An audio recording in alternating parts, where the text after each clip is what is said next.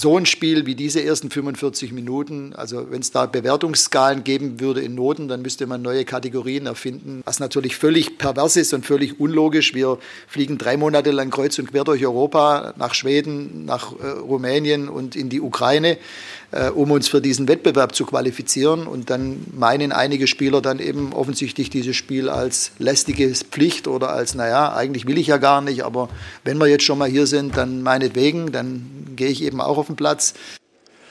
Einen schönen guten Abend, liebe Zuschauer, und herzlich willkommen zu Sky 90, die Fußballdebatte. Es gab schon einige Brandreden von Trainern in der Bundesliga, aber diese stach dann doch noch einmal heraus. Das äh, Verhalten bzw. die Denkweise eigener und einiger Spieler als pervers zu bezeichnen, hat dann schon eine besondere Qualität. War das ein verständlicher Wutausbruch oder ist Ralf Rangnick da übers Ziel hinausgeschossen? Wollte er vielleicht auch von eigenen Fehlern ablenken? Über all das wollen wir debattieren. Die Leipziger haben ja eben 1 zu 1 in Frankfurt gespielt. Mit dieser Runde, die ich Ihnen jetzt vorstellen darf. Michael Kölner, der Trainer des 1. FC Nürnberg, gestern erfolgreich beim 2 zu 0 über Hannover. Mannschaftsführung ist für ihn ganz wichtig und er sagt, nur um Bundesliga-Trainer zu sein, erdulde ich nicht alles. Da bleibe ich lieber daheim. Klingt interessant. Wir freuen uns, dass Sie bei uns zu Gast sind. Ewald Lien hat auch schon klare Ansagen gemacht an die eigene Mannschaft, intern und auch extern. Wir hätten jedes dieser verdammten Tore verteidigen können, wenn wir da als Mannschaft funktioniert hätte. Ewald Lien, herzlich willkommen.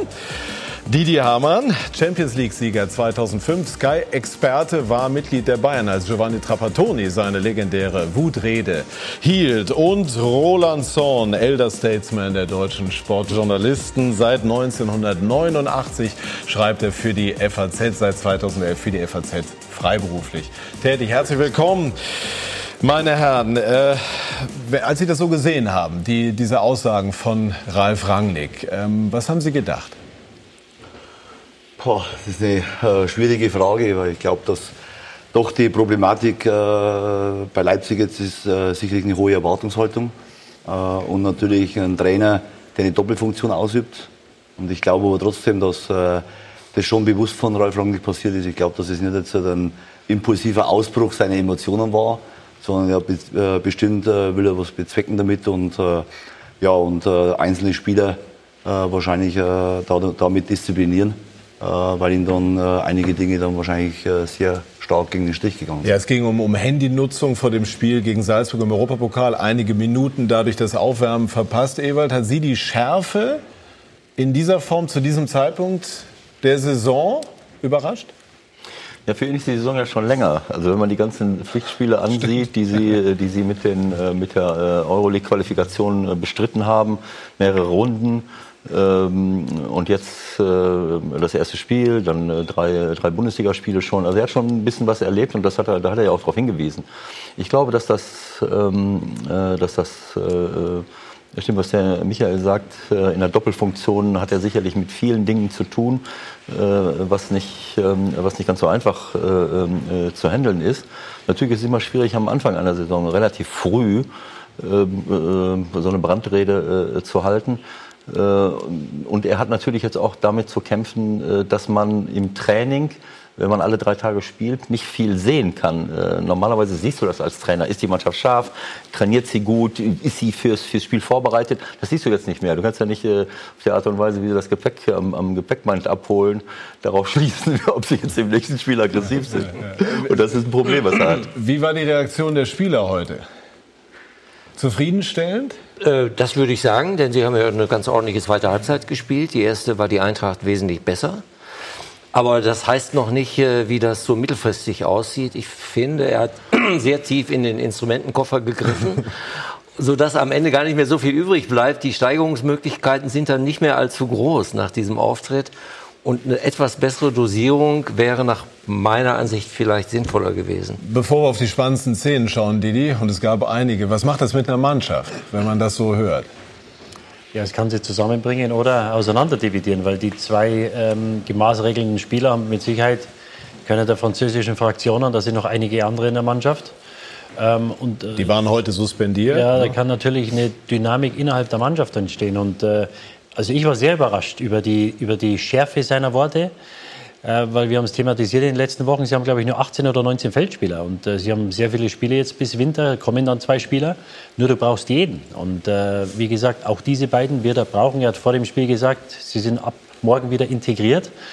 Michael und Agustin. Ähm, genau, und dann äh, wird man sehen, ob er das Beste aus ihnen äh, rausholt. Aber ich glaube, das ist halt eine Problematik, die Leipzig spezifisch ist, weil sie sehr junge Leute holen.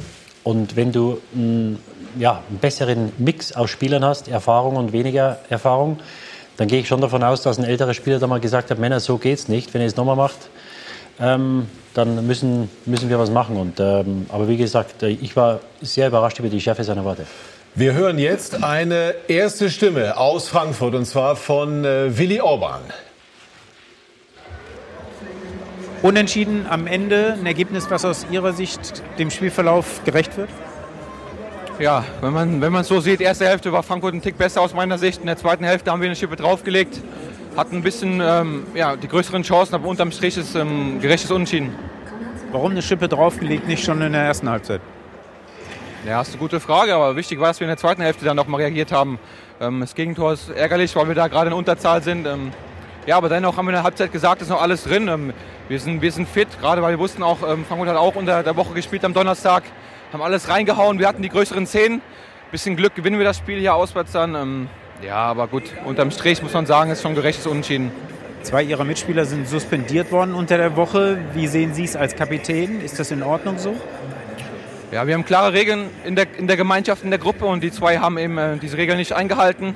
Deswegen war es genau richtig vom Trainer da konsequent zu sein, die zwei jetzt erstmal raus, rauszunehmen aus der Gruppe. Aber wir wollen niemanden ausgliedern. Wir haben eben einen kleinen Kader. Die zwei, ähm, ja, die Tür steht immer wieder offen für die beiden, aber die müssen sich an die Regeln halten und an die Werte, die wir in der Gemeinschaft leben. War das heute die erhoffte Reaktion auch der gesamten Mannschaft? Zumindest in Halbzeit 2? Ja, wir haben es auch gesagt, dass es ein Charakterspiel wird heute nach der Leistung oder beziehungsweise Nicht-Leistung am Donnerstag. Und ähm, ja, in Frankfurt muss dann so eine Leistung erstmal bringen. Klar hätten wir gerne einen Dreier mitgenommen, aber es ist schon ein kleiner Schritt in die richtige Richtung. In der Halbzeitpause im Kabinengang ging es richtig hoch her, verbal wurde es auch richtig laut. Ähm, liegen so ein bisschen auf die Nerven blank, ist so ein gewisser Druck spürbar im Augenblick? Na, da habe ich schon nichts mitbekommen. Ähm, aber klar ist Druck. Wir wollen gewinnen. Wir wollten hier, ähm, wir haben uns viel vorgenommen, wollten was gewinnen, aber jetzt ist ähm, der Druck nicht, nicht viel größer wie sonst auch. Wir haben selbst den, den maximalen Anspruch an uns selbst. Deswegen ähm, fokussieren wir uns auf uns und auf nichts anderes. Danke. Dankeschön. Wir hoffen, dass wir gleich auch Ralf Rangnick hören. Schauen wir mal auf die äh, oder auf einige spannende und brisante Szenen. Beispielsweise die kurz vor Schluss. Abraham attackierte Werner, das haben Sie sicherlich noch im Kopf, gleich haben wir auch das bildliche Dokument dazu. Wir warten ja gerade noch einen Moment. Es ging dann darum, ob sich Werner sozusagen, warum er sich nicht auf den Beinen halten konnte. Ewald, hier ist die Situation. Abraham hat sich wahnsinnig aufgeregt. Und Sie? Ja, ich finde es sehr äh, äh, leichtsinnig und fahrlässig vom, vom Werner, weil er hat eine wunderbare Ausgangsposition. Er kann in den Strafraum gehen, kann eine große Torchance kreieren, vielleicht nochmal abspielen. Ähm, wenn jemand einen richtigen Schlag ins Gesicht bekommt, äh, aufs Auge, wie auch immer, dann habe ich Verständnis dafür. Aber diese Szenen, die haben wir jetzt seit äh, 10, 15 Jahren, äh, das wird immer schlimmer. Äh, ich, äh, ich kann das nicht mehr sehen, muss ich ehrlich sagen. Also, äh, wie gesagt, wenn ich einen richtigen Schlag das, bekomme, ist das was anderes. Aber er hat ihn berührt wahrscheinlich im Bemühen, ihn irgendwie zu halten, äh, wischt ihm so ein bisschen durchs Gesicht. Deswegen muss ich mich nicht hinschmeißen äh, und so eine, auf so eine Chance verzichten. Berührt heißt natürlich noch nicht gleich so umzufallen, sich die Hände vors Gesicht zu schlagen und äh, ja, und so wie, ein, wie, ein, wie, ein, schwer getroffenes Opfer dann dazu. Er hat ja eine viel bessere Möglichkeit weiterzulaufen. Und ähm, er hat ja auch eine Vorgeschichte. Also bei Timo Werner guckt man schon genauer hin und er sollte selber auch auf sich selber genauer achten, denn äh, dann kommen garantiert wieder Schlagzeilen und er ist ein sensibler Junge, der ist schwer in Ordnung eigentlich. Das hat er gar nicht nötig gehabt. Also er hätte es viel besser auflösen müssen. Ja, es ist äh, schon eine schwierige Szene, glaube ich, aber äh, die Position, die er letztendlich zum Tor hat, äh, äh, die war natürlich schon erstklassig, weil und, äh, das Problem, ich glaube, dass er vielleicht eine rote Karte provozieren wollte. Äh, das war aber dann keine Notbremse. Ja, sagen wir, dass er dann eventuell einen, einen, numerischen Vorteil nur mehr erzielt für seine Mannschaft. und ja, er hat den, den Kontakt halt gespürt Und das war wahrscheinlich dann für ihn doch so heftig. Äh, so ähnlich wie bei Ihnen gestern, ne? Ja, ja. ja aber eine ähnliche Situation. Äh, sagen wir mal, die Hand hat ja auch nichts verloren, aber das ist klar. Sagen wir, Abraham versucht natürlich mit aller Gewalt sagen wir, das, das Laufduell, da war wahrscheinlich eine Chancenungleichheit für sich auch wahrnimmt, dass er das mit äh, dem Körper rechtzeitig reinbringen, die Hand reinzubringen äh, und äh, dass er natürlich dann ins Gesicht greift. Also, es war jetzt seine Absicht, aber er erwischt natürlich und dann, äh, ja. Ja, für mich auch etwas, etwas zu viel. Also er trifft ihn ja nicht mal im Gesicht, nur, nur an, der, an, der, Seite des Gesichts, wenn überhaupt. Ähm, und dann muss ich halt als Spieler auch erkennen, dass ich die Chance, die ich habe, der, der Grund, warum Abraham hinlangt, der wollte ihn natürlich oder mit Sicherheit nicht im Gesicht erwischen oder an der Seite. Wollte ihn das im Rhythmus bringen, ne? Ja, weil er natürlich wusste, dass er, dass er einen äh, Nachteil hat im Laufduell. Ähm, ja, nicht gut gemacht und wie gesagt, das, das hilft natürlich nicht. Und ich bin der Letzte, der sagt, wenn einer geschubst wird, aus dem Gleichgewicht kommt, wenn man hinfällt, das müssen nicht immer Schwalben sein, aber für mich war die äh, Reaktion von Timo Werner auch etwas überzogen. Ja, schauen wir auf eine andere Situation, die auch für Aufregung gesorgt hat. Ein äh, Tor für Eintracht Frankfurt, das nicht gegeben wurde. Wegen vermeintlicher Abseitsstellung, weil schon abgepfiffen war, konnte der Videoassistent nicht eingreifen. Wie ist der Meinung der Runde? Äh, hätte das Tor zählen müssen? Ewald. Naja, ich meine, wenn kein, wenn kein Absatz ist, äh, dann muss, es zählen. Ja, muss es zählen. Aber wenn es abgepfiffen ja. ist, äh, äh, ja, ich weiß nicht, warum ja. kann der Videoassistent ja. in dem Moment nicht sagen, es war kein Absatz? Ja, wir, wir, also man muss ja dazu sagen, weil der Torwart dann auch. Ja, der Torwart äh, Gulaschi hört ja auf zu spielen. So, der, wie gesagt, okay, also, okay, hätte das den Ball möglicherweise gehalten. Aber das ist noch eine ganz andere äh, Problematik. Sollten wir drauf kommen mit dem Videobeweis weil du natürlich bei Absetzentscheidungen nur was äh, widerrufen kannst, das nicht gegeben wurde. Und äh, in dem Fall wurde abgepfiffen, dann ist die Chance vorbei. Und äh, wir sprechen immer über, macht es die Sache gerechter, macht Wäre es sinnvoller besser. gewesen, das Gespann hätte länger gewartet? Ja, aber da, gab es ja schon Szenen, wo sie sind, glaube ich, angemahnt zu, zu warten, mhm. wenn sie sich nicht sicher sind. Äh, auf der anderen Seite kannst du natürlich nicht alles laufen lassen, ähm, wenn du dir nicht sicher bist. Also sie müssen Entscheidungen treffen, hier war es die falsche. Ähm, aber ich glaube, das ist eine andere Problematik. Jetzt war es ja eine Chance, wo ich sage, das ist eine Möglichkeit, das ist keine hundertprozentige Torschuss aus dem Winkel. Mhm. Aber es wird natürlich Situationen geben, wo, wo, Spieler eins gegen eins auf den Torwart zu laufen, wo sie abseits gewunken werden, wenn es kein Abseits ist. Und mhm. dann hast du natürlich ein Problem. Ja. Habe ich nichts weiter zu, zu sagen. Aber also Freddy Bobic, und den hören wir. Mhm. Schön gesehen, ja, natürlich. Auf Sky habe ich es ganz klar gesehen. Dann oben, nein, ich habe ja da Zeit noch äh, drauf zu schauen. Es war kein Abseits. Ja, es war kein Abseits. Ärgert mich, weil die Situation eigentlich gut hätte weiterlaufen lassen hätten können. Ja, wie auch immer, ja, wie man so schön sagt. Hier sehen wir es. Genau, ganz klar kein Abseits. Äh, der Linienrichter macht sich da schwer. Ähm, wir haben vor zwei Wochen gegen Bremen hier verloren. Erstes Tor. Der Ball war im Tor, der Schiedsrichter gibt Abseits. Nachher zu Recht das Tor zuerkannt, weil es kein Abseits war. Alles okay.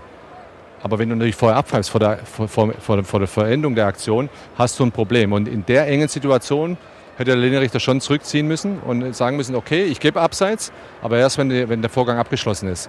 Also sprich, wenn der Torschuss gemacht worden ist. Ja. So ist es schade für uns, weil es eine super Situation war und auch ein schönes Tor eigentlich. Herr Kölner, was ist das Problem? Ja, das ist äh, ein vielschichtiges Problem. Also ich bin kein Freund äh, der Geschichte. Ich glaube, viele haben sich dabei gedacht, äh, das Ding wird gerechter.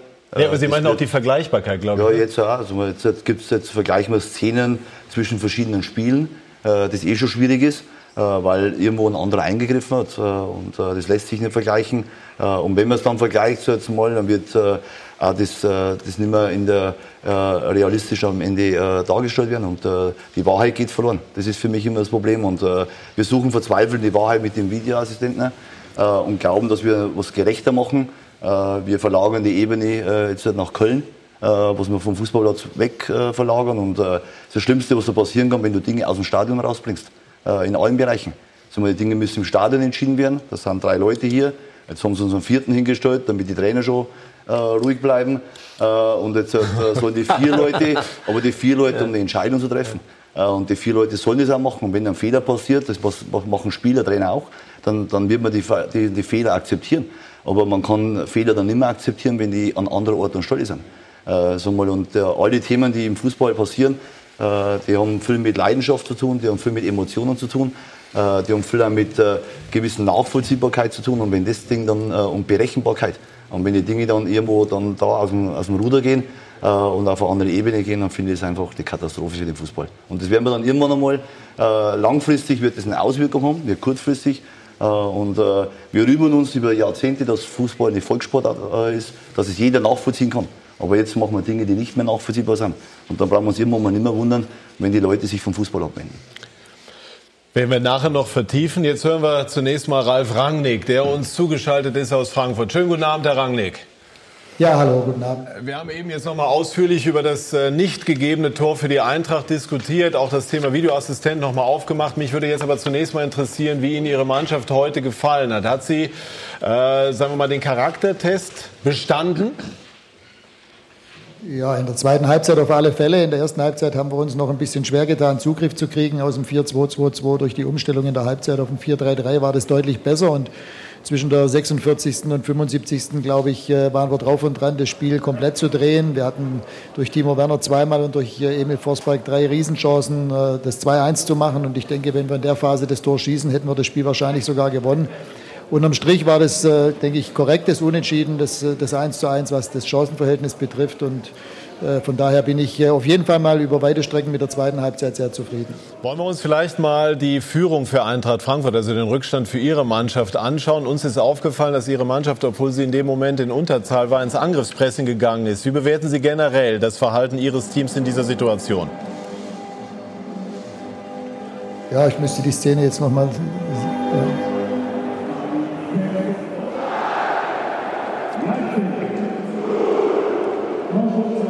Haben Sie die Szene vorliegen? Ja, natürlich äh, war das keine besonders clevere Idee, weil wir waren in dem Moment gerade für zwei Minuten in Unterzahl, weil, weil äh, Willi Orban draußen behandelt wurde. Deswegen wäre es natürlich besser gewesen, wir wären kompakt geblieben und äh, hätten uns äh, einfach äh, an die Mittellinie zurückgezogen. Timo Werner hat sich dann in dem Moment entschieden, durchzulaufen. Und dadurch sind wir im Prinzip ja sogar noch fast in den Konter gelaufen. Äh, Conny Leimer ist ausgerutscht dann auch noch, als er eigentlich schon Vorsprung hatte oder näher zum Ball war. Aber dieser eine Mann im Zentrum hat uns dann natürlich gefehlt. Normalerweise wäre da Willi Orban gewesen und hätte den Ball klären können, aber war nicht so und deswegen sind wir da leider in Rückstand geraten. Wir haben hier eben in der Runde auch schon darüber diskutiert, ob sich Timo Werner in der Szene kurz vor Schluss im Duell mit Abraham wirklich, sagen wir mal, so äh, hätte, ich will nicht sagen fallen lassen, aber ob er so hätte zu Boden gehen müssen. Wie schätzen Sie das ein? Ich habe die Szene nicht gesehen bisher, also ich habe sie nur live gesehen von außen und da sah es so aus, als ob er mit der Hand getroffen wurde. Äh, aber ohne dass ich die Szene gesehen habe, kann ich dazu nichts sagen. Sie müsste jetzt bei Ihnen vorliegen. Bei uns läuft sie.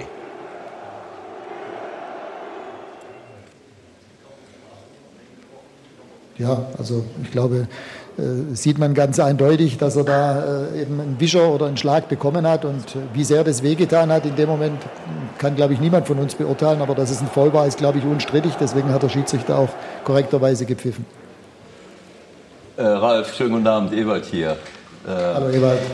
Äh, wir, äh, also ich habe gesagt, mir ist diese, ähm, ja, diese Reaktion von vielen Spielern heutzutage, wenn sie etwas im Gesicht spüren oder auch auf, der, auf dem Rücken, das haben wir ja gestern äh, auch gesehen, in Nürnberg, man spürt eine Hand auf dem Rücken und irgendeine Berührung und man wirft sich hin. Und ich, ich fand es schade, dass der, dass der Timo diese, diese Chance hat liegen lassen, weil er war in so einer guten Situation, wenn er durchläuft. Also ich glaube nicht, dass dieser Wischer jetzt, sag mal, ihn hätte zu Boden bringen müssen. Und er hat eine riesengroße Chance. Das fand ich sehr schade, weil er, glaube ich, zweite Halbzeit richtig gut gespielt hat und auch zu eurer Aggressivität gefunden habt, die, die du ja bemängelt hast, zu Recht äh, beim äh, Euroleague-Spiel. Also das, ich fand es ein bisschen schade. Können Sie die Sichtweise nachvollziehen?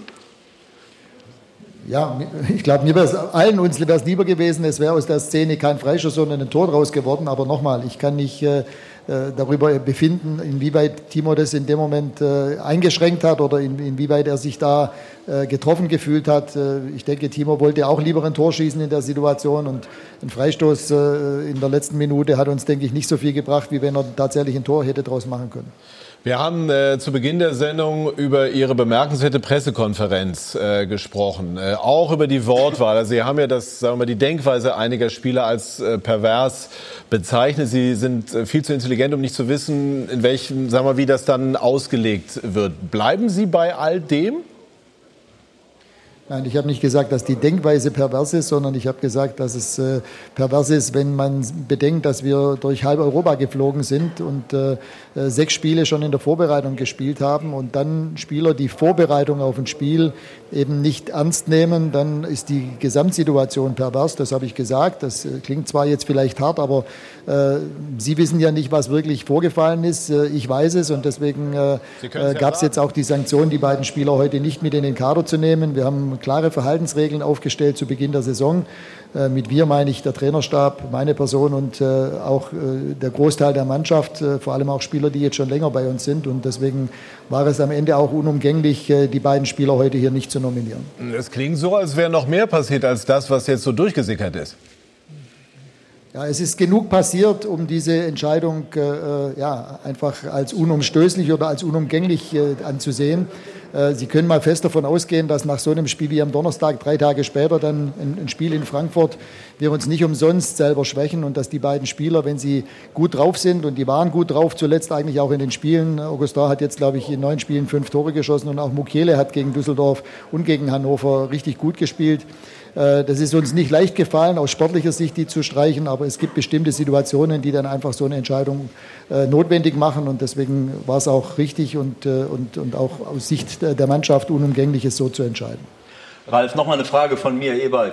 Ähm, kann es sein, dass ihr ja, einen sehr, sehr jungen Kader habt. Also, dass dir manchmal so Führungsspieler abgehen, die solche Dinge vielleicht äh, innerhalb der Kabine schon regeln können.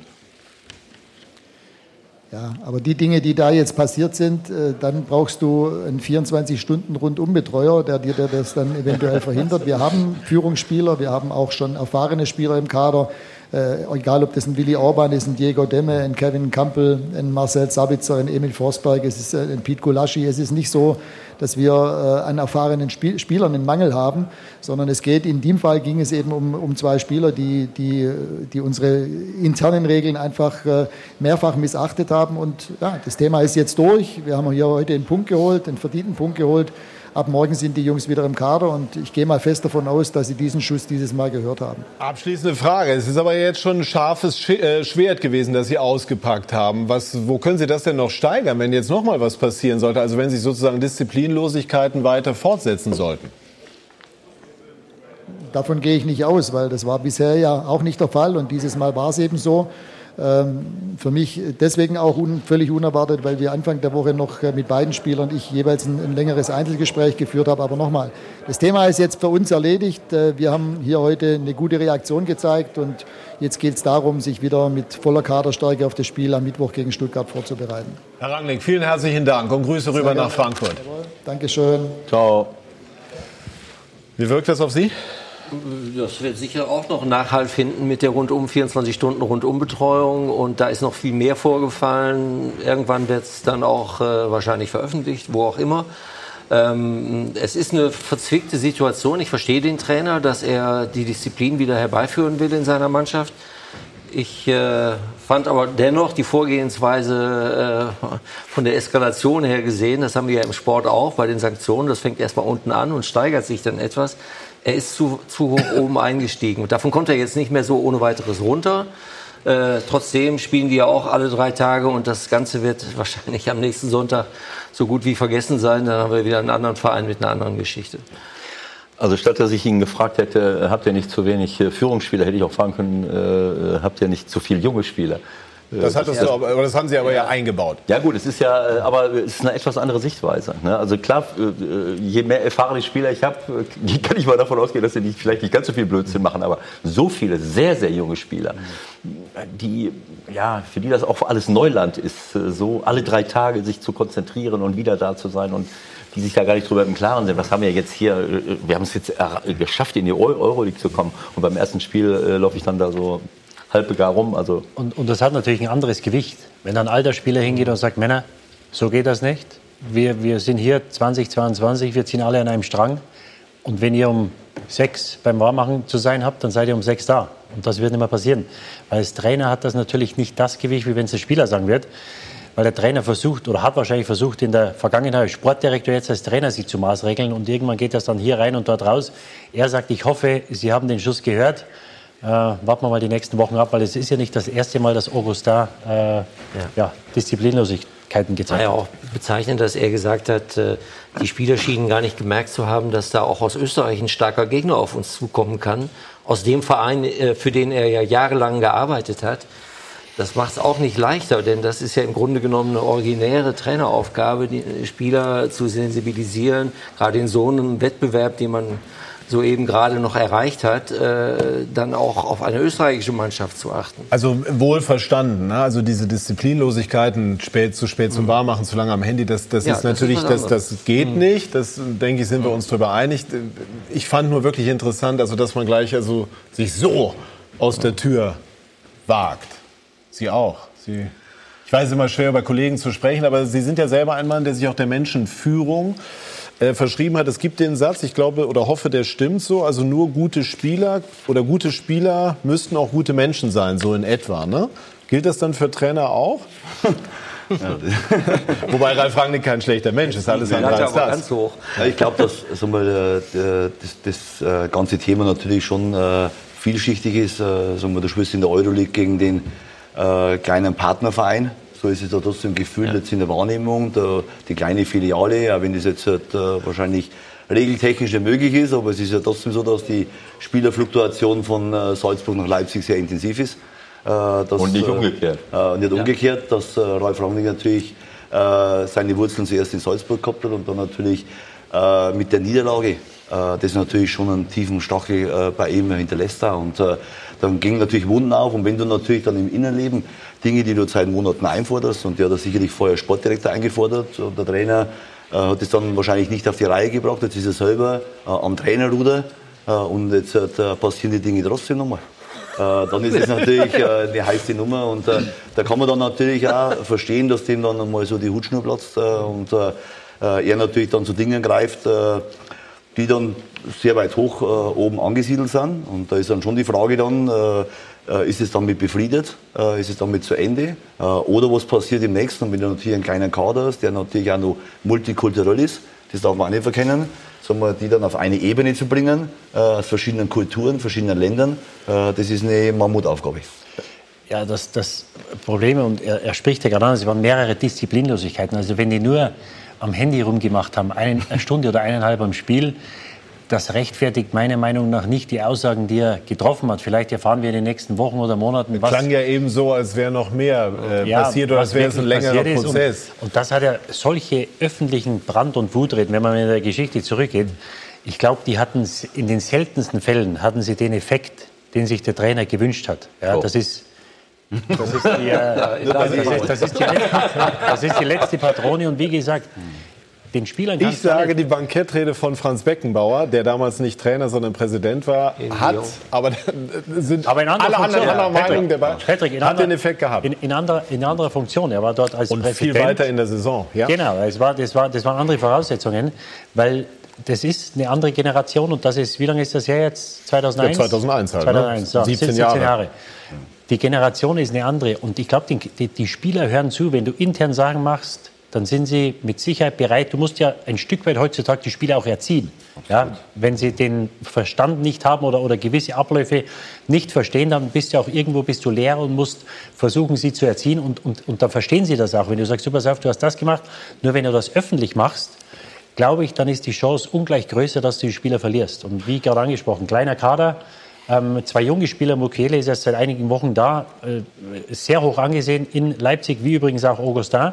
Ähm, und äh, also ich bin sehr vorsichtig oder bin mir nicht sicher, ob das der richtige Weg war, um das Beste aus den Jungs rauszuholen. Ganz kurz, ist man sich als Trainer dieser Gefahr bewusst, Spieler zu verlieren? Wenn man, also ich kenne das von erfahrenen Trainern so, dass sie sagen, Öffentlichkeit ist das allerletzte Mittel. Also wenn man es mehrfach intern versucht hat. Ja, also ich versuche das äh, alles intern zu regeln.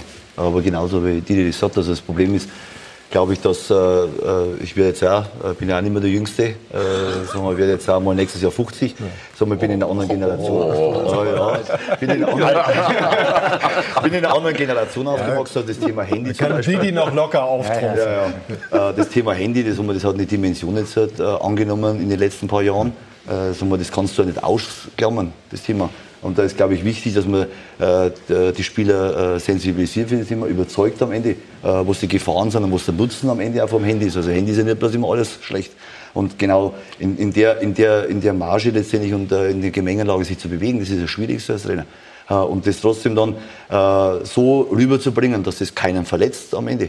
Äh, und trotzdem aber dann der Spieler für sich einfach einen Mehrwert rauszieht und sagt, äh, das hilft mir, der Trainer versucht mir ein paar Dinge mitzugeben. Äh, das ist die Kunst wahrscheinlich. Und das gut zu handeln und das gut zu moderieren in einer Mannschaft, so mal in allen Tagesereignissen, Sieg, Niederlage, Verletzungen, Angriffe von außen, intern ein bisschen Probleme, Schicksalsschläge, die manchmal Mannschaften auch hinnehmen müssen, auch im internen Leben, so mal das hinzubekommen, das, das ist, die das, Kunst. Das, das ist Kunst und da versuche ich immer, jeden Tag alles richtig zu machen.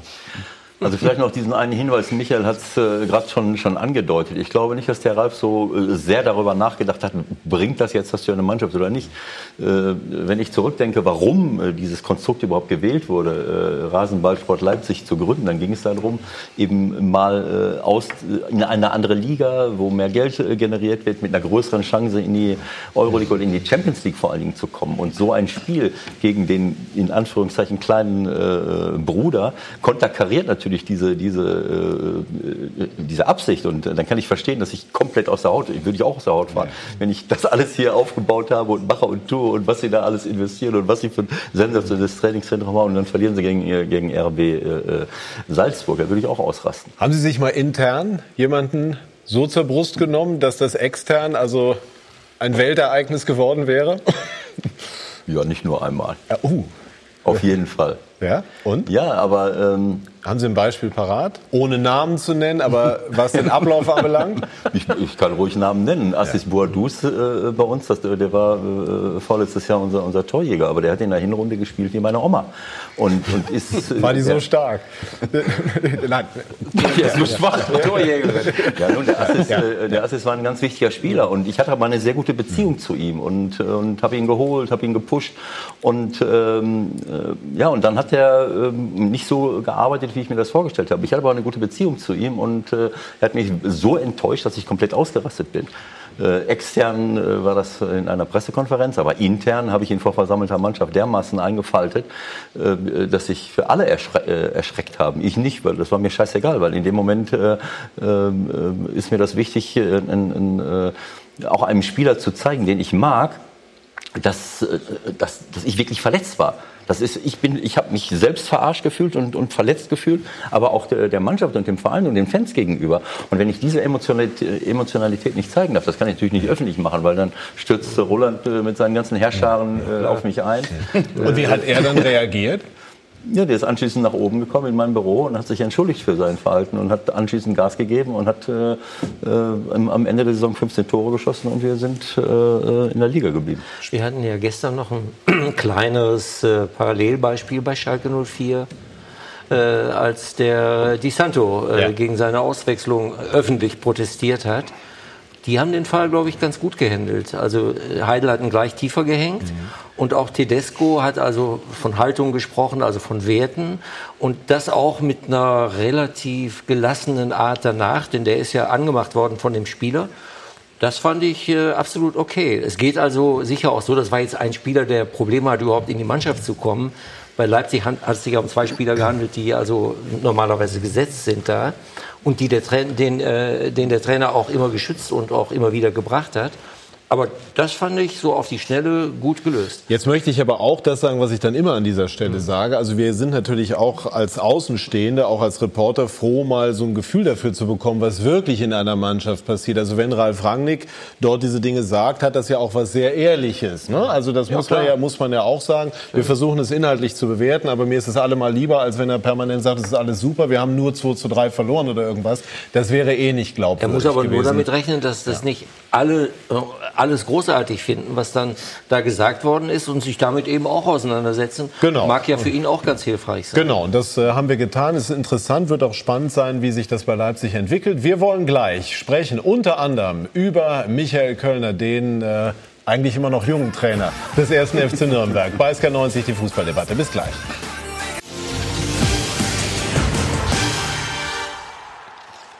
Wir sind zurück bei SK90. Die Fußballdebatte werden nachher noch über den äh, Videobeweis diskutieren, sprechen jetzt über den ersten FC Nürnberg und Michael Kölner. Ich habe ja schon gesagt, Herr Kölner, Sie haben diverse schon spannende Zitate geliefert, unter anderem nur um Bundesliga-Trainer zu sein, erdulde ich nicht alles. Da bleibe ich dann lieber daheim. Waren Sie schon mal an diesem Punkt jetzt im Verlauf Ihrer Zeit beim Club? Nö, äh, zum Glück noch nicht. Also äh, ich erlebe äh, schöne Tage beim ersten FC Nürnberg. Äh, ja, äh, harte Tage zwar, sind intensiv, also es wird uns nichts geschenkt, äh, aber äh, wir haben, äh, glaube ich, letztes Jahr, also vor zwei Jahren schon, mit dem, dass wir den, die, die Klasse noch gesichert haben und da eigentlich schon den Grundstock in den letzten zehn Spielen gelegt haben für die letzte Saison. Mit dem Aufstieg natürlich was geschafft, trotz dass wir noch Transfererlöse eingespielt haben, den wirtschaftlichen Druck aus dem Verein ein bisschen genommen und äh, sind jetzt glücklich in der ersten Bundesliga zu spielen. Aber Sie würden das tatsächlich so machen. Was gibt Ihnen, sagen wir mal, die innere Freiheit, so äh, zu agieren? Denn viele denken ja, Mensch, wenn man es als Bundesliga-Trainer geschafft hat, das hält man dann doch mit beiden Händen fest. Ja, ich habe ich hab das jetzt, halt, äh, haben wir bei meinem Alter, ich habe das 48 Jahre lang jetzt nicht gehabt, Bundesliga-Trainer. Also, dann will ich jetzt die nächsten fünf Jahre jetzt auch nicht vermissen unbedingt. Also, ich, das ist relativ entspannt. Sondern für mich ist einfach das, äh, das, äh, das nimmt man, das hört sich jetzt ein bisschen blöd vielleicht an, aber das nimmt mich im Innenleben so wahr. Äh, sagen wir, ich, äh, ob ich jetzt U17-Trainer bin oder jetzt Bundesliga-Trainer bin, ich, ich muss äh, meiner Mannschaft gerecht werden. Äh, die erwartet einen top vorbereiteten Trainer, die erwartet einen Trainer, der sie äh, für das Spiel äh, befähigt, in allen Bereichen, jetzt nicht bloß in technisch-taktischer Hinsicht, sondern vor allen Dingen auch in mentaler Hinsicht. Und das muss ich leisten. Und da gehe ich früh rein und abend wieder heim. Und die paar Minuten, die mir dann noch bleiben, versuche ich meine Familie zu nutzen. Und alles andere spielt jetzt keine große Rolle. Und diesen Flair, den erlebe ich dann hin und wieder mal im Stadion oder wenn dann so heute mal hier äh, und äh, dass man dann äh, das ein paar Dinge hören. erlebt. Ja, natürlich ist eine Ehre, wenn man bei Sky 90 eingeladen ist. Und dann äh, sieht man aber dann auf der anderen Seite auch wieder, das ist ein kurzer Moment und wenn das Spiel beginnt, äh, dann ist das ausgeblendet, dann ist es egal, ob du jetzt in Sandhausen stehst äh, oder in Dortmund nächste Woche. Äh, sondern es sind die Spiele, die Kommen Sie mal irgendwann nach Madrid, dann sagen Sie was anderes. Ja, da war ich schon als Fan ein paar Mal, äh, die Champions League ein paar Mal beobachten dürfen. Äh, das ist auch mein schönstes Stadion, muss ich ehrlich sagen. Äh, vielleicht schaffe ich es einmal dahin. Äh, wenn ich es aber nicht hinschaffe, dann wird die Welt nicht untergehen für mich. Jürgen Müller über einen speziellen Typen. Dem Oberpfälzer an sich sagt man eine gewisse Eigenwilligkeit nach. Und so geht Michael Kölner seinen Weg konsequent bei diesem nicht immer ganz einfachen Traditionsclub. Mit Erfolg. Dass Nürnberg gestern nun den ersten Bundesligasieg seit viereinhalb Jahren eingefahren hat, liegt auch am Trainer und dem Geist, den er hier verbreitet. Ich mag grundsätzlich Leute, die sich nicht verstellen. Also er ist halt einfach authentisch. Es passt mit der Mannschaft gut zusammen. Äh, ich glaube, die ganze Mannschaft, wir verstehen uns sehr gut. Ähm, ja, macht viel Spaß mit ihm.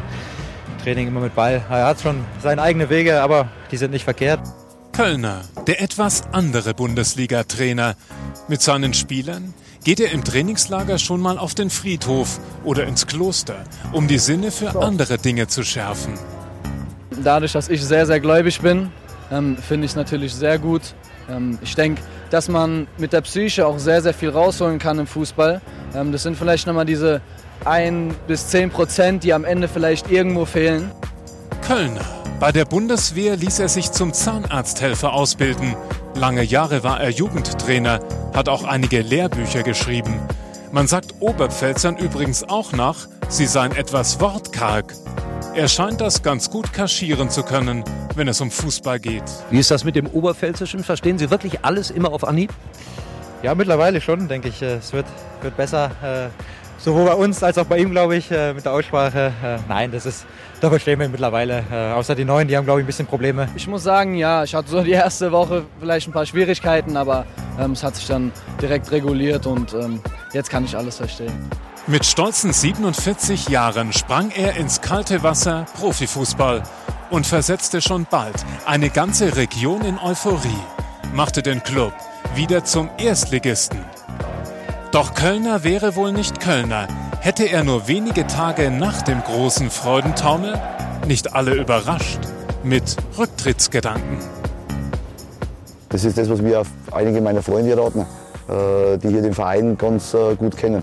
Die sagen, eigentlich musst du jetzt aufhören, äh, weil ich werde dich dann irgendwann schneller vom Hof jagen, als dir lieb ist. Doch die Verantwortlichen wussten ihn richtig zu nehmen, den Oberpfälzer. Der Michael hat so hart für diesen Erfolg gearbeitet, dass wir mit diesem Verein in die erste Bundesliga dürfen. Da bin ich mir ganz, ganz sicher, die Erfahrung wird er sich nicht nehmen lassen. Das war gut für Kölner und den ersten FC Nürnberg. Zwei Unentschieden und ein Sieg. Der Aufsteiger mit fünf Punkten nach vier Spielen. Das hat auch und vor allem mit ihm zu tun. Einem Typen, wie es ihn in der Bundesliga nicht allzu häufig gibt. Also ein Trainer haben wir jetzt auch erfahren, der mitfiebert, der mitgeht, mitten in der Jubeltraube. Hat das irgendwelche Nachwirkungen gehabt? Ja, äh, kleine Dölle am Oberschenkel. Äh, Aber das war es wert, oder? Ein kleiner blauer Fleck, da hat mich meine Frau mal immer darauf angesprochen, wo ich war.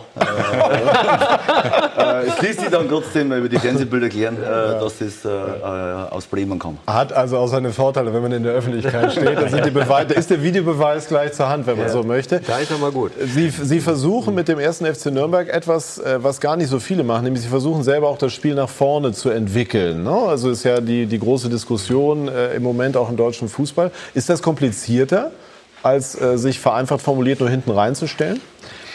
Ja, das ist äh, komplizierter, weiß ich nicht. Auf jeden Fall ist äh, beides schwierig. Äh, ich denke, wer unsere Möglichkeiten kennt, äh, wir, sind, äh, wir vertrauen neu zu der Mannschaft, die letztes Jahr den Aufstieg geschafft hat. Wir vertrauen, dass sich unsere Spieler weiterentwickeln. Wir vertrauen jungen Spielern. Und wir haben jetzt ja, kurz vor Schluss ein paar interessante Transfers getätigt. Aber ich glaube, das wäre fatal, den Verein jetzt äh, irgendwie finanziell nochmal äh, neu zu äh, verschulden äh, und äh, da ein Stück weit all in zu gehen. Somit da keine Garantie dafür. Ich glaube, äh, die Fans äh, wollten einen attraktiven Fußball. Äh, den haben wir ihnen letztes Jahr bieten können. Äh, ich glaube, das ist für die Entwicklung von Spielern und wir haben ganz, ganz viele äh, junge deutsche Spieler in unserem Kader. Äh, ich denke, das ist auch für den deutschen Fußball ganz interessant, dass wir die einfach auch weiterentwickeln wollen. Äh, und äh, das schließt da unsere älteren Spieler nicht aus. Und wenn wir jetzt halt unsere Führungsachse so jetzt mal in der Mannschaft die mit Hanno Behrens und Georg Markreiter, äh, wie die sich äh, toll entwickelt haben, äh, dann sieht man, dass das Training auch und die Entwicklung an älteren Spielern jetzt vorübergehen kann. Ähm, Sie äh, haben große Teile Ihrer Kindheit im Internat verbracht. Inwiefern hat Sie das geprägt? Und inwiefern spielt das auch eine Rolle heute im Hinblick auf Gemeinschaftsdenken in der Mannschaft? Ja, das äh, prägt natürlich schon. Ich war mit 400 Kindern in, in, einer- in, einem, in einem Haus untergebracht. Äh, Ich hab, wir haben am Anfang in einem Schlafsaal mit 20 Kindern geschlafen. Äh, Da hast du nur einen, einen gehabt und ein Bett. Äh, Und da hat jeder heimlich gehabt, gefühlt. Und das hast du nachts mit dir tragen. Äh, Deswegen sehe ich die Dinge auch ein Stück weit differenzierter, was es da auch im Fußball läuft. Ich sitze jetzt mit einigen am Tisch, das waren ein Stück weit auch für mich Idole jetzt auch, wenn man die Bundesliga, so wie es viele früher noch getätigt haben, 15.30 Uhr äh, äh, am, am, Radio, letztendlich auf Bayern 1, äh, heute im Stadion zu verfolgen. So haben wir die ganz alte Kultur noch und dann hat man das so miterlebt. Äh, und äh, äh, für mich war es dann wichtig, wie gesagt, und äh, ich würde aber jetzt nicht tauschen wollen mit die, die haben. Und ich hätte jetzt nicht gern so eine Spielerkarriere hinter mir, sondern ich glaube, äh, jeder hat seinen eigenen Weg und äh, jeder macht dann äh, unterschiedliche Sachen mit. Und mir hat jetzt wahrscheinlich einen kaputten Körper. Äh, ich bin auch kaputt einigermaßen. Aber, Oh, aber der Didi macht doch eigentlich einen ganz zufriedenen Eindruck. Ja, schon. Ne? Wird er hier Äh, auch, der wird hier bei Sky gehegt und gepflegt. Das, weiß tut ihm so, das habe ich ja vorher erkannt. schon. Und du bist ja auch nicht, du bist ja auch nicht mehr der Jüngste. Das Ja, du das bist ist ja auch schon bald richtig. 50. Ne? Und äh, er kommt aus dem gleichen Landkreis wie ich. ja. Äh, also von dem her äh, eint uns auch vieles. Aber ich glaube, dass jeder seinen unterschiedlichen Werdegang hat und ich kann natürlich jetzt halt, äh, vielleicht ein paar Dinge einbringen, die ich mir zu eigen gemacht habe. Und äh, das sind einfach Dinge, so ich versuche, die Dinge, die ich vielleicht in der Jugend äh, nicht so äh, elementar äh, erlebt habe, jetzt unter der Woche, äh, dass du da einfach äh, auf dich alleine gestellt warst. Dass du dann kämpfen musstest gegen 400, äh, dass du irgendwie durchkommst durch die Woche. Und das war nicht so einfach. Und, Berichten Sie Ihren Spielern davon? Ja, ja, hin und wieder schon mal. So mal Wie reagieren die? Ach, das, äh, das, äh, da, stürzt das keiner zusammen, aber ich, ich bringe das manchmal schon in Momente mit ein, weil ich glaube, äh, äh, Spieleerfahrung oder grundsätzliche Erfahrung als Mensch, äh, da ist man nie gefeilt davon und das sollte man nicht gefeilt sein, sondern man sollte Menschen was mit auf den Weg mitgeben, das außerhalb des Fußballs liegt. Äh, und äh, ich versuche alles, äh, die Dinge ein bisschen aus dem Herzen zu sehen. Äh, das ist vielleicht so äh, mein, mein Thema, da ist äh, da eher rangehe und so und nicht jetzt halt nur den Spieler sehe und dann äh, Leistung schlecht, Leistung gut und dann mit dem äh, Rasenmäher drüber fahre, äh, sondern ich glaube, äh, das wäre den Spielern auch ungerecht gegenüber, weil ich sehe, was unter der Woche geleistet wird und kann das dann am, am besten am Wochenende bewerten. Das ist ja auch ein spannendes Thema, was uns jetzt auch an diesem Wochenende in der Bundesliga wieder beschäftigt. Ich habe auch gelesen, dass Sie beispielsweise diese Aussagen von Per Mertesacker auch mal den Spielern zum Thema Druck mitgegeben haben. Jetzt haben wir am Wochenende haben wir verschiedene Situationen erlebt, wo wir das durchaus auch mal diskutieren können. Wie kann man da als Trainer vorgehen? Wenn wir beispielsweise daran denken, dass gestern der Augsburger Keeper Giefer zum zweiten Mal in Folge äh, schlimme Fehlgriffe hatte. Der hier war noch schlimmer als, also schlimmer im sportlichen Sinne, noch schwerwiegender und, und äh, als in der, in der Vorwoche. Und dann hat Manuel Baum danach ein denkwürdiges äh, Interview gegeben bei Sky. Hören wir mal zu, was der Trainer gesagt hat.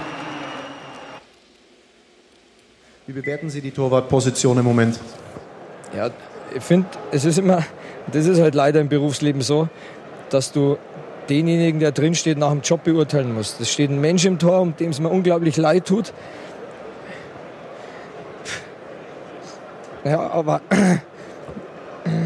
wir müssen ihn halt nach den Leistungen beurteilen. Und das ist halt zweimal schlecht gewesen.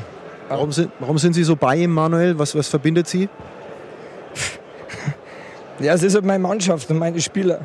Und da leiden wir halt mit. Danke.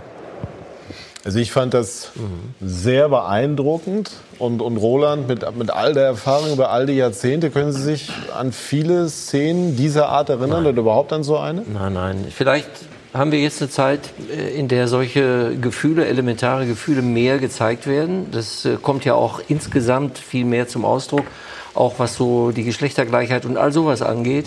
Ich finde das sehr sympathisch, den Auftritt von Manuel Baum, der ja selber Torhüter früher ja. war und äh, genau weiß, dass er fürs nächste Spiel möglicherweise eine harte Entscheidung Das treffen ist ja aber muss. genau das Thema. Ne? Also du, du hast den Menschen und, und auf der anderen Seite als, als Profitrainer, aber überall im Berufsleben muss, soll derjenige oder es gibt die Erwartungshaltung auch eine entsprechende Leistung abliefern. Ne? Das muss man zusammenbringen. Denn das, was dem Giefer passiert ist, das wird den Nächte und Tage lang beschäftigen. Das, sind ja, äh, das ist ja der Super-GAU für den Torwart. Vergleichbar mit dem Fall Karius. So ein bisschen. Wie packt man das dann an, Ewald, als Trainer? Jetzt bleiben wir mal bei Giefer gerade. Also erstmal möchte ich sagen, äh, das, was ich von Manuel gerade gesehen habe, das hat was äh, mit Empathie zu tun. Und äh, wer diese Empathie nicht hat, das behaupte ich jetzt einfach mal, kann niemals ein Top-Trainer sein. Jedenfalls nach, aus meiner Sicht nicht. Und äh, über so etwas hinwegzugehen äh, und, und so zu tun, als wenn das, äh, als wenn das egal wäre, äh, so etwas kann ich mir bei, bei mir selber nicht vorstellen. Und deswegen finde ich, dass der Manuel da ähm, äh, genau das zeigt, was, was ein Top-Trainer zeigen muss, mitfühlen, äh, denn nur dann hast du auch eine Möglichkeit, darauf einzuwirken.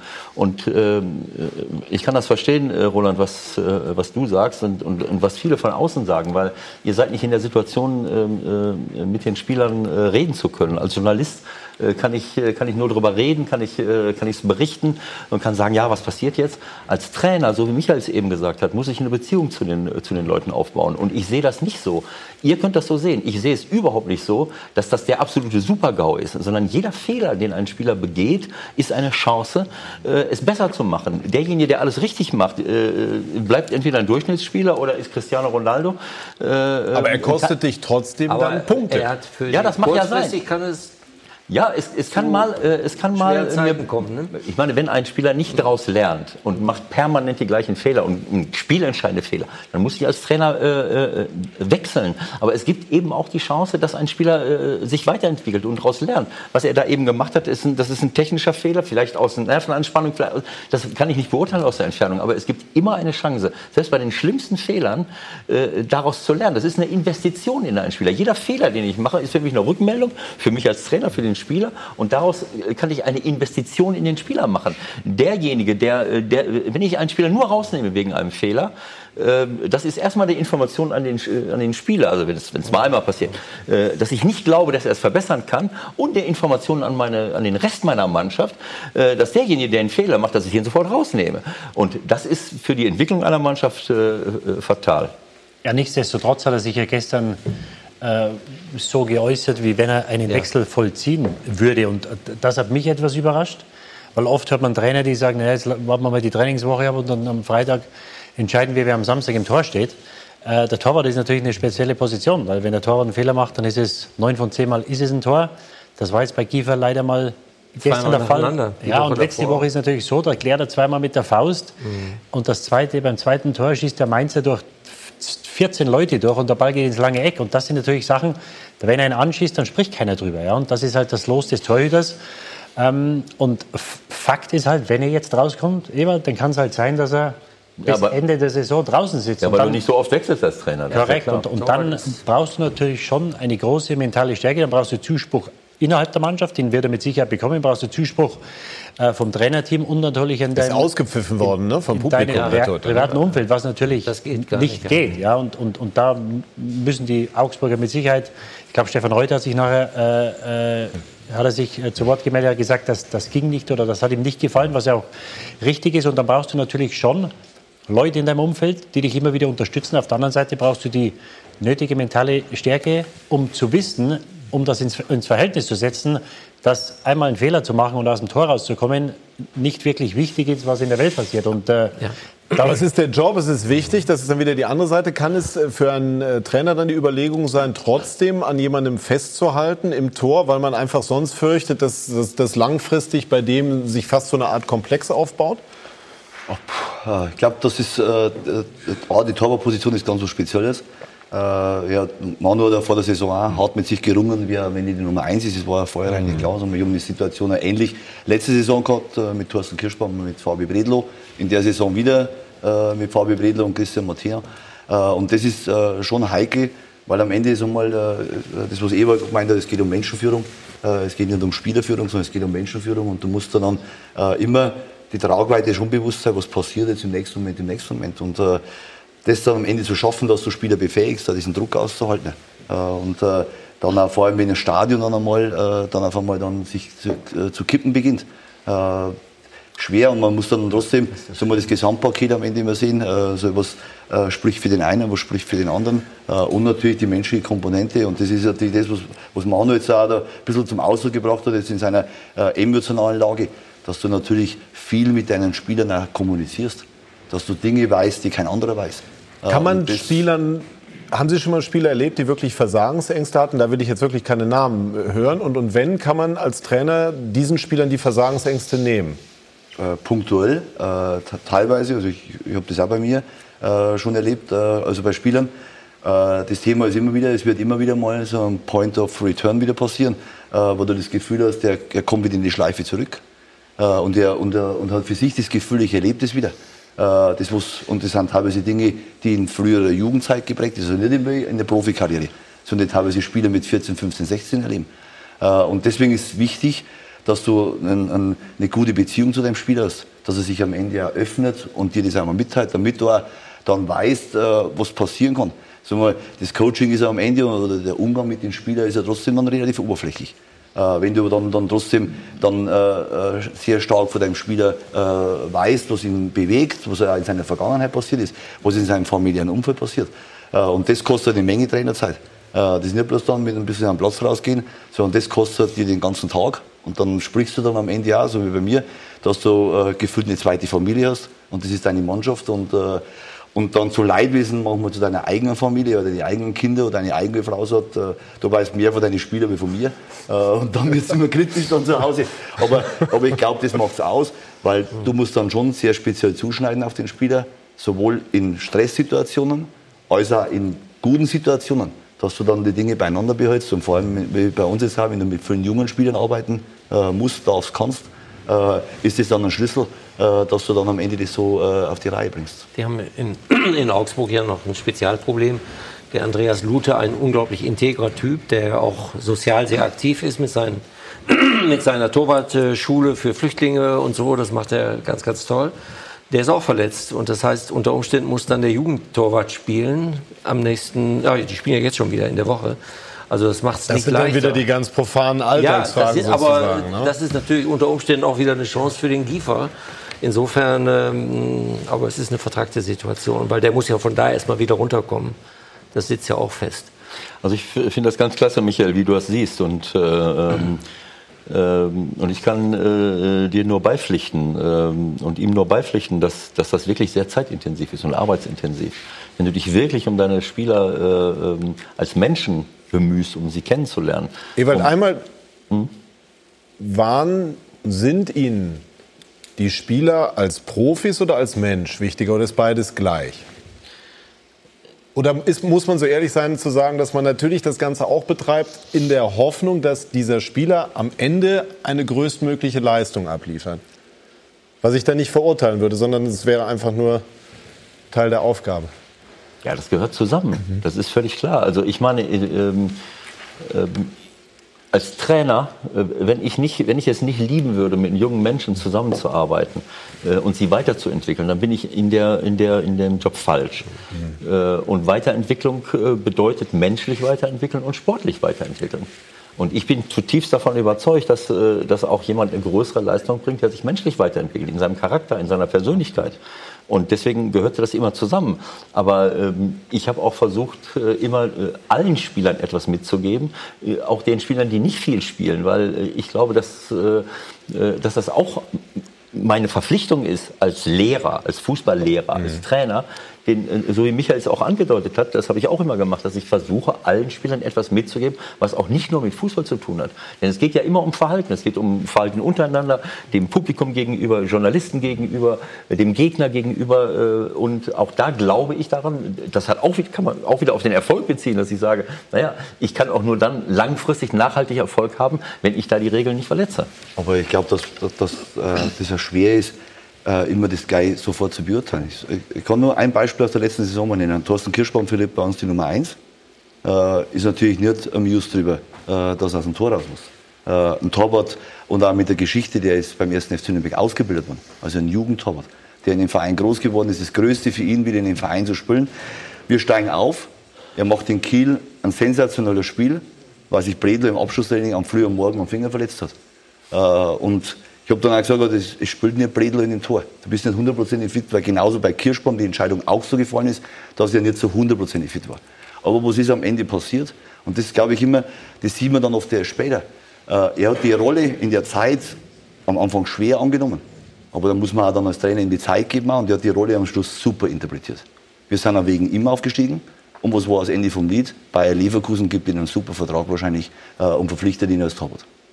Und ich denke, der Mehrwert immer, das über den Tellerrand hinauszublicken, über die Jahre hinauszublicken. Äh, manchmal, manchmal ist es auch gut, wenn du eine Muskelfaserriss hast und bist vielleicht draußen. Weil vielleicht ist in dem Spiel der Kreuzbandriss sehr schwach geblieben. Und viele denken immer, mhm. nur immer das, das, das Schlechte in dem Moment. Und sagen immer, ah, was, alles bricht zusammen. Es bricht nicht zusammen. Man muss immer trotzdem das, das Gute wieder draus ziehen. Und das hat Thorsten hat einfach für sich eine Erfahrung gemacht, die ihn am Ende dazu befähigt hat, bei Bayer Leverkusen einen Vertrag zu bekommen. Ein anderes Beispiel, sehr prominent Mario Götze, der erstmals, glaube ich, seit seiner Rückkehr äh, zum BVB unverletzt nicht im Kader stand. Ein Spieler, der unglaubliche Fantasie äh, in einem auslöst, fußballerisch, weil, weil der Gott begnadet ist. Hat Deutschland zum WM-Titel geschossen und man würde ihm einfach wünschen, dass er wieder so locker frei aufspielt, wie man das erlebt hat. Das gelingt ihm nicht. Und äh, im Kicker hat er jetzt ein Interview gegeben und, und sagt da sinngemäß unter anderem, ähm, er, er, Kritik sei schon schwierig, also der Umgang mit Kritik sei für ihn schon schwierig. Also er, wenn ich das richtig, ich schaffe es nicht, das auszublenden, lautet das Originalzitat im Kicker. Und äh, die aktuelle Situation ist eine Riesenherausforderung. Könnte das so ein bisschen ein Schlüssel für das sein, was, was wir bei Götze gerade erleben? Also, dass er einfach zu viel nachdenkt, dass er mit der Gesamtsituation nicht zurechtkommt? Ja, es ist, da ist jeder Spieler anders. Es gibt Spieler, da würdest du wahrscheinlich als Trainer würdest dir wünschen, wenn er sich etwas mehr um die Sache kümmert.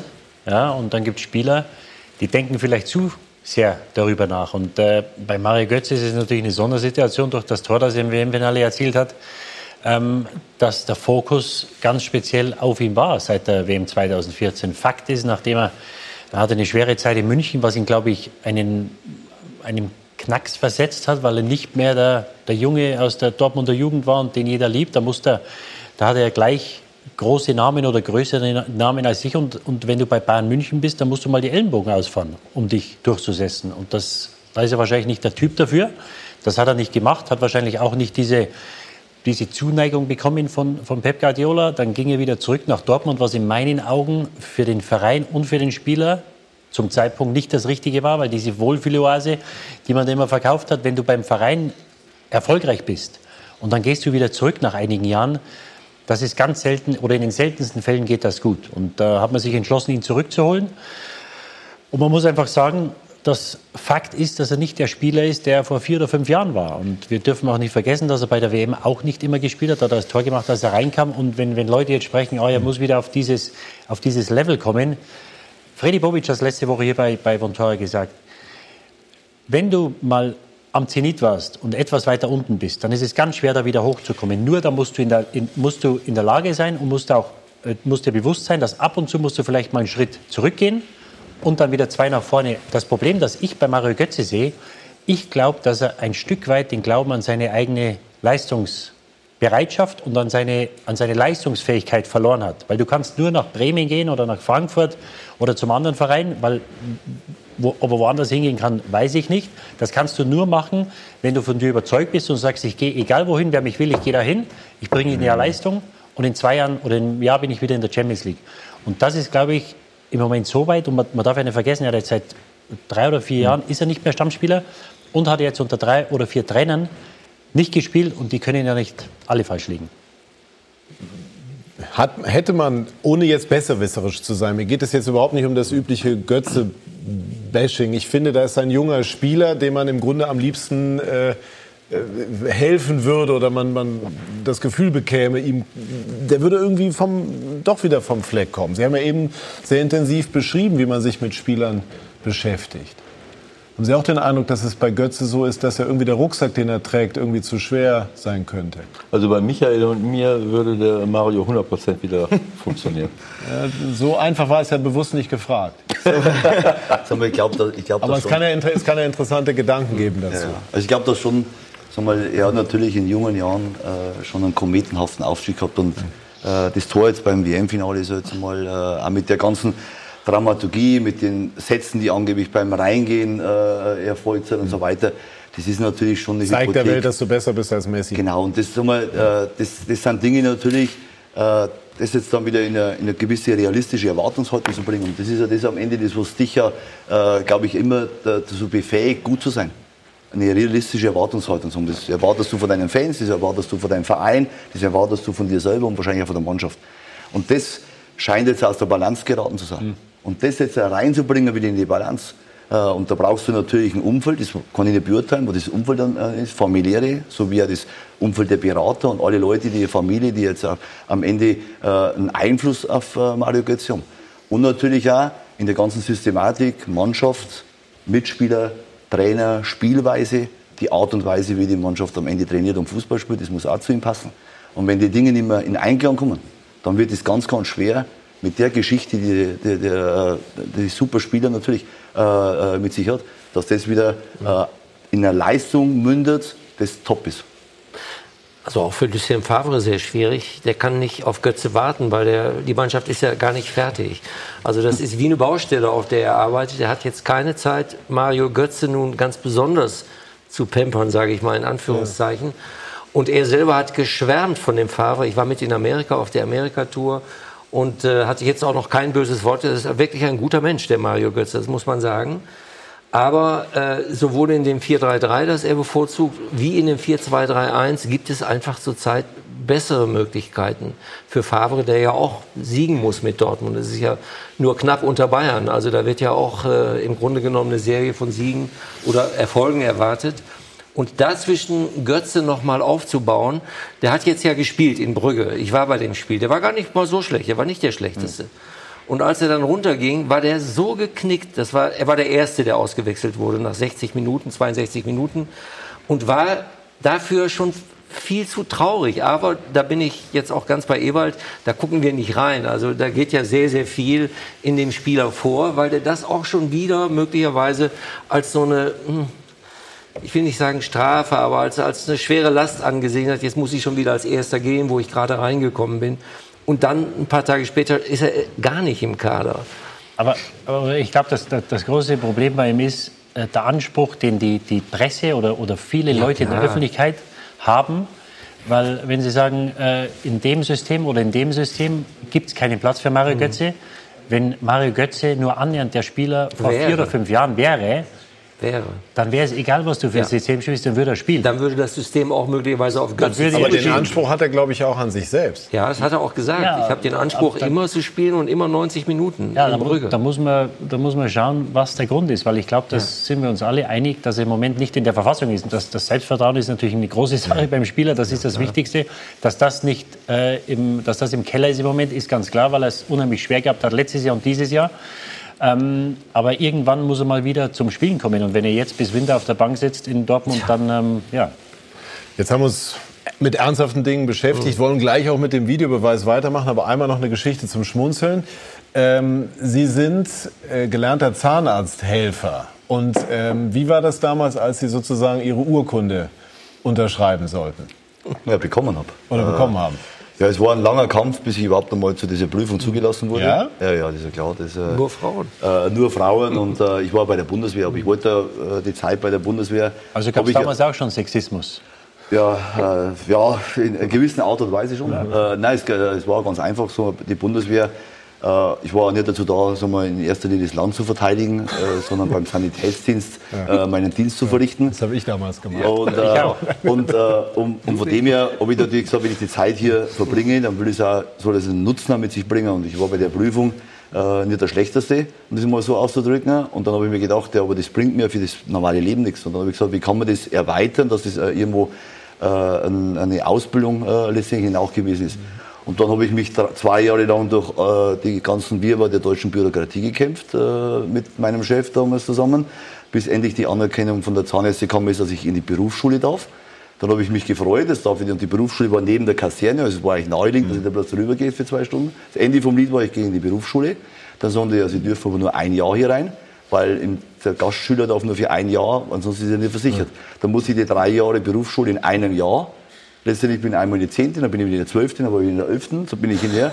Äh, wann, äh, und habe dann aber die Abschlussprüfung mitgemacht äh, und dann gab es die Urkunde. Und die Urkunde war damals nur äh, etwas manueller ausgeführt und da war hinten Zahnarzthelferin. Und dann haben sie dann mit so einem Edding das IN hinten äh, weggemacht und äh, ich konnte dadurch äh, praktisch den Ausbildungsberuf Zahnarzthelfer nachweisen. Und jetzt sind Sie vermutlich der einzige gelernte Der Zahnarzthelfer, der Zahnarzthelfer Bundesliga-Trainer geworden ist. Also ich war Ja. zumindest damals der einzige Mann und mit 300 Mädels äh, so mal eine Prüfung zu schreiben, äh, ist auch was Außergewöhnliches. Inwiefern? Ja, Konzentration sitzen, ist abgelenkt. Konzentration, Stress, äh, letztendlich äh, Leistung zu bringen. Gut, also klingt irgendwie wie aus einer anderen Zeit. Aber und er macht alles sehr lang. Also Ja, sieben ja. Jahre Bundeswehr, äh, dann sehr lange Nachwuchstrainer gewesen, wo so mancher Kollege dann schon in Richtung Profifußball äh, abgeschwert ist. Also sehr gründlich. Ne? So ist es. Und gleich wollen wir gründlich debattieren über Szenen gestern, die den Einsatz des Videoassistenten äh, auf den Plan gerufen haben. Bei SK90 die Fußballdebatte.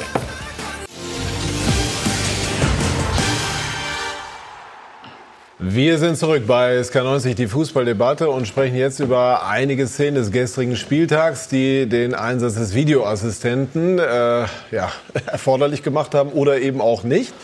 Darüber wollen wir debattieren. Vorweg kann man natürlich schon argumentieren, dass das Spiel in äh, Zeiten elektronischer Hilfsmittel dadurch fairer, gerechter werden kann und es auch Spieltage gegeben hat, wo das sehr, sehr gut geklappt hat. Wollen wir gleich die Situation anschauen, um die es gestern bei Ihnen ging. Sie waren in dem Fall äh, als erster FC Nürnberg sozusagen der Profiteur, aber dennoch haben Sie ja zum äh, Videobeweis eine eher skeptische Haltung. Also schauen wir uns hier die Situation an. Ist ursprünglich so gewertet worden, keine rote Karte. Und dann, wie, wie ging es dann weiter aus Ihrer Sicht? Wie lange hat es gedauert und, und wie war der Ablauf? Endete dann am Ende mit Rot für Albornoz, nachdem sich dann ähm, der Videoassistent aus Köln eingeschaltet hat.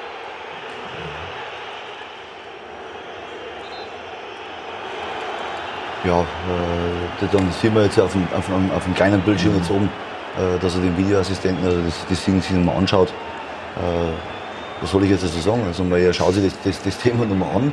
Am Waren Sie denn der Meinung, das war das, was nachher rausgekommen ist, äh, rote Karte war richtig? Weil darüber gibt es ja auch durchaus unterschiedliche Auffassungen. Also, da glaube ich, lässt die Regel ja keinen Zweifel offen. Also wenn du eine klare Torchance hast und wenn er das als faul wertet, äh, dann ist äh, Rot zwingend erforderlich. Also ich glaube, da gibt es jetzt keine zweite, äh, zweite Meinung. Die Frage ist halt, gesagt, also André Breitenreiter hat das komplett anders gesehen beispielsweise. Der war der Auffassung, dass es kaum eine spürbare Berührung gegeben hat. Ja, dann ist, dann ist er kein Foul. Aber wenn er Foul mhm. pfeift, und das meine ich damit, mhm. wenn er Foul pfeift, dann muss er rot ziehen. Äh, das ist ja dann einmal die, die zwingende Konsequenz daraus. Äh, und er hat sich das mehrmals angeschaut. Äh, so Wie ist denn jetzt diese Situation, wenn man wartet?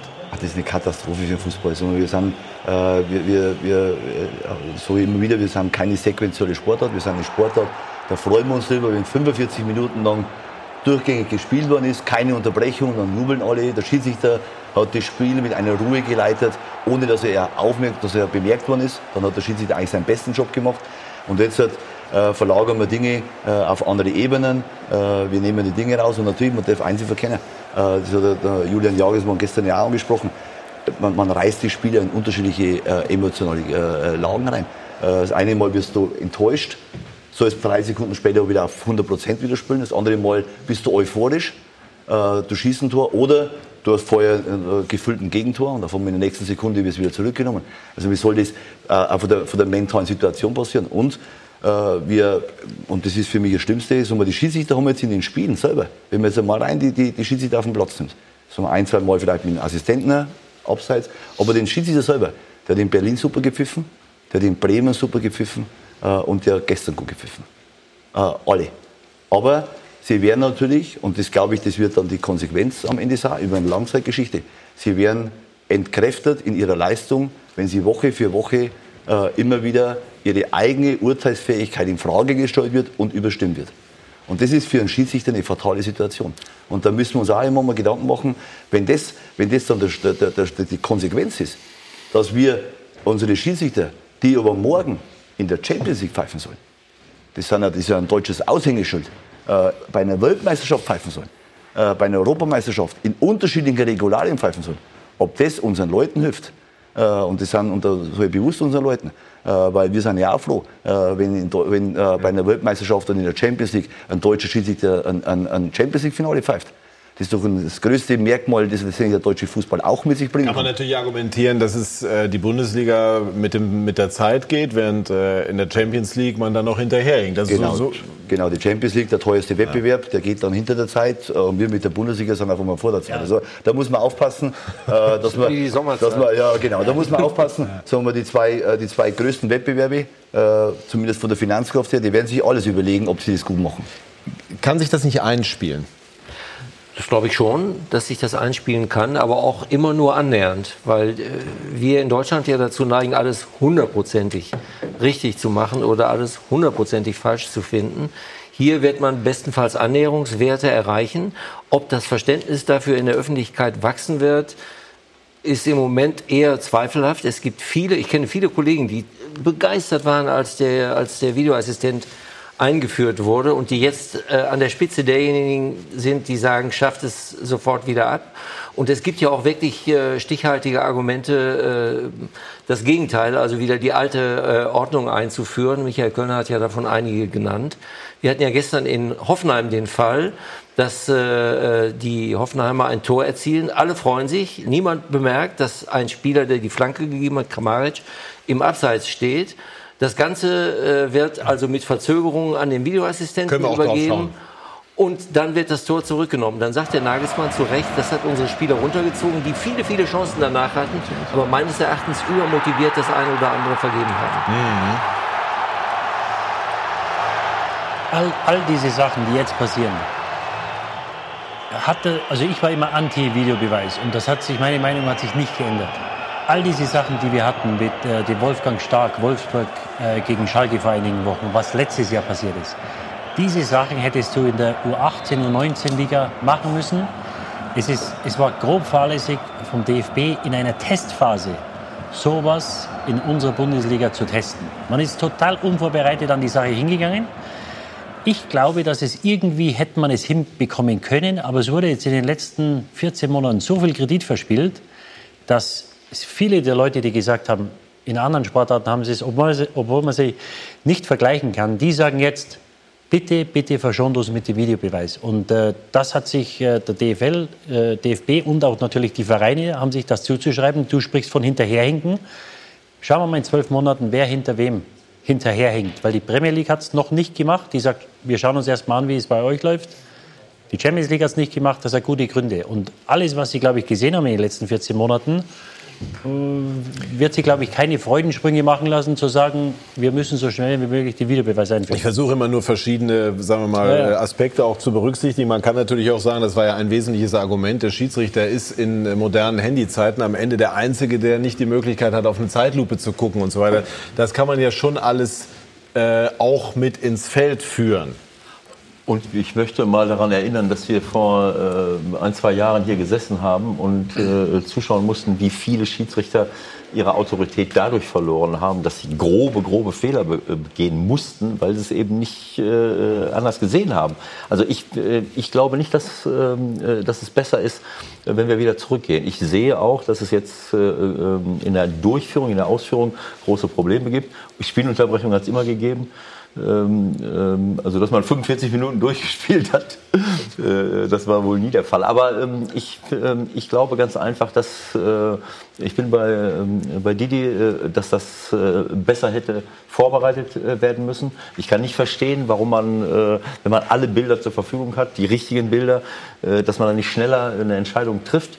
Und ich finde es einfach besser, als wenn ich hinterher, wie gesagt, 30 Sekunden nach einem Tor feststelle, naja, das war komplett falsch, es hätte nicht gegeben werden dürfen. Ganz Deutschland sieht es, nur der Schiedsrichter weiß es nicht. Also Eine Frage ist ja immer noch die Anlegung, das Anlegen der Kriterien. Also gestern, man kann über diese Entscheidung diskutieren, aber das war jetzt, den Spieler nicht vom Platz zu stellen, ja keine ganz grobe, 100-prozentige Fehlentscheidung. Ne? Also genauso wie es gestern in Hoffenheim auch eine rote Karte ja, gegen ja. Dortmund gab. Viele haben gesagt, kein Platzverweis. Äh, da hätte äh, die Dortmunder waren dann sogar der Meinung, das wäre hundertprozentig falsch gewesen. Hätte er eingreifen müssen, ja. ist wohl drauf geguckt worden. Es ist das, das Problem scheint mir zu sein, es ist schwer genau die Kriterien äh, auch zu ja, glaube ich ja. Also begreifen. Ich glaub, also ich glaube, dass äh, man, man hat gedacht, man kann jetzt halt alles klar festlegen und gibt es nur mehr Schwarz und Weiß und das Grau wird verschwinden. Aber das Grau existiert genauso und jetzt in einer anderen Ausprägung, weil es jetzt anders ausgeschlachtet wird und dem Spiel den Charakter etwas genommen wird. Aber auf das Thema, das ist eigentlich ganz interessant, äh, wenn ich jetzt die Schiedsrichter eigentlich dann äh, sage, die waren nicht mehr Herr der Lage, so mehr oder weniger, oder haben das Spiel nicht mehr leiten können. Also wir verändern ja, wenn die Fußballer das Spiel nicht mehr, leiten, äh, nicht mehr spielen können, dann verändern wir die Regeln nicht und machen es einfacher. Und so und die kriegen ein größeres Spielfeld, weil es technisch nicht mehr reicht. Sondern ich glaube, der Ansatz wäre ein anderer gewesen einfach die Schiedsrichter besser zu befähigen, das Spiel zu leiten, dass die Fehlerquote geringer wird. Äh, und das zeigen uns auch andere Ligen auch, äh, dass das äh, funktioniert. Also ich, ich schaue jetzt nicht jede Woche Premier League, aber ich habe nicht das Gefühl, dass da dort ohne Videoassistenten, dass es da jede Woche das Kreuz und quer mit Fehlentscheidungen läuft. sondern ich glaube, dass man eher dann, und da sind wir wieder bei so Ursprungsthemen, was ist Talent wie entwickle ich Talent? Was ist Persönlichkeit? Wie entwickle ich Persönlichkeit? Das haben wir irgendwo so in, in den Themen, die wir vorher schon mal besprochen haben. Und ich glaube, das ist eine Grundsatzfrage. Äh, und äh, wenn man das dann schafft, dass man Persönlichkeit und Talent richtig findet und fördert, äh, ich glaube, dann wir, brauchen wir keinen Videobeweis. Da sind wir froh, dass wir, so wie früher, charakterstarke Schiedsrichter auf dem Platz haben. Persönlichkeit und Talent auch bei den Schiedsrichtern meinst du? Ja, ja, natürlich. Ja, das ist mein Lieblingsthema. Ich meine, äh, wenn die Persönlichkeit und Talent, wenn die Persönlichkeit entwickelt haben, dann äh, müssen sie aufhören. Äh, ich meine, wenn wir darüber Absolut. diskutieren, dann lache ich mich tot, muss ja. ich ehrlich sagen. Den Gedanken haben wir im Kopf für die nächsten Wochen, weil die Zeit ist uns weggelaufen. Wir wollen jetzt nämlich nochmal äh, schauen auf das Tor, das Bayer Leverkusen im ersten Sonntagsspiel erzielt hat gegen Mainz. Havertz, der im Moment in äh, großartiger Verfassung ist, jedenfalls viel trifft, erzielte den Siegtreffer für Bayer Leverkusen, die dadurch äh, drei sehr, sehr wichtige Punkte holen. So kam das. Oh, steht mir schön vor. Also Havertz, der ja auch schon im Europapokal zuschlug für Bayer mit diesem Treffer. Wir wollen sportlich enden. Am Mittwoch geht es in der englischen Woche, die bei Sky natürlich auch zu sehen ist, für Sie nach Dortmund. Haben Sie schon einen Plan? Ja, wir basteln momentan fleißig daran, äh, wollen natürlich unsere Linie trotzdem treu bleiben, auch in Dortmund. Äh, und äh, freuen uns auf ein interessantes Match. Äh, und äh, ich denke, äh, ja, Dortmund, da gibt es schlechtere Spiele unter der Woche unter Flutlicht. Freuen uns darauf. Und werden am Dienstag äh, guten Mutes die Reise nach Dortmund antreten. Ja, wir haben uns gefreut, dass Sie da waren. Hat mich sehr gefreut. schön. Und bedanke mich bei Ihnen, äh, liebe Zuschauer, für Ihr Interesse. Schönen Abend noch. Machen Sie es gut. Tschüss und auf Wiedersehen.